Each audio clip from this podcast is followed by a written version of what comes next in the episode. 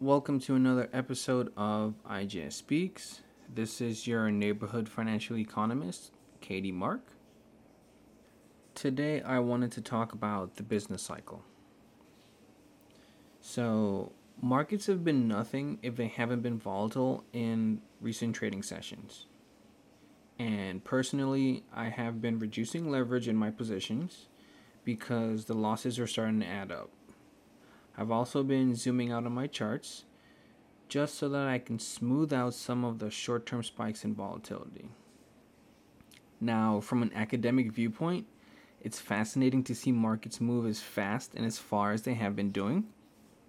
But as an active market participant, I am acutely aware that trillions of dollars of wealth are being destroyed when these markets are moving like this.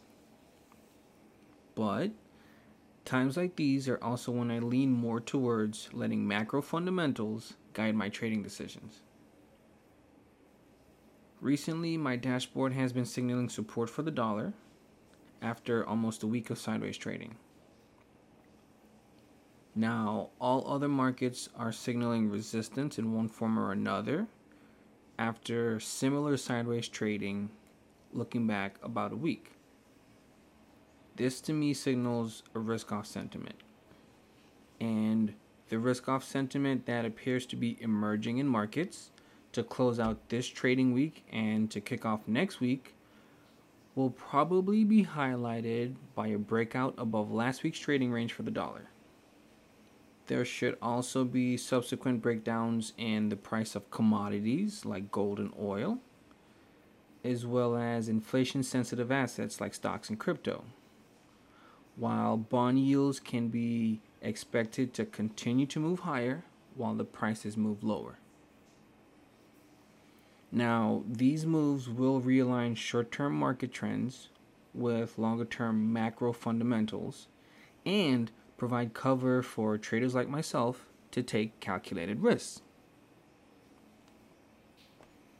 Fundamentally, inflation is still too high by most measures and the Fed and other central banks are on the case.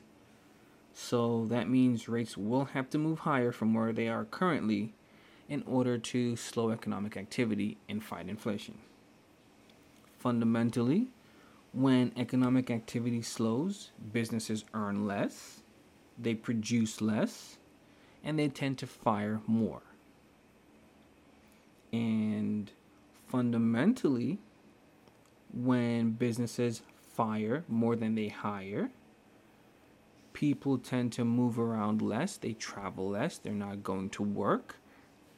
They have less discretionary income to buy services.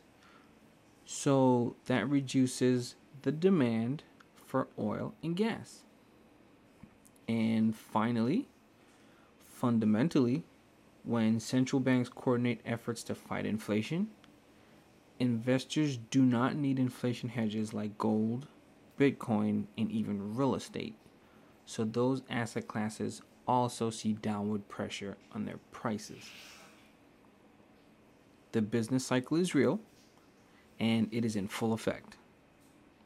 So, because globally we're on the verge of an economic slowdown, macro fundamental guardrails can be especially helpful to both investors and traders alike when markets are both volatile and uncertain, like we are experiencing now. This has been Katie Mark, your neighborhood financial economist, with another episode of IJS Speaks. As always, when in doubt, take profits.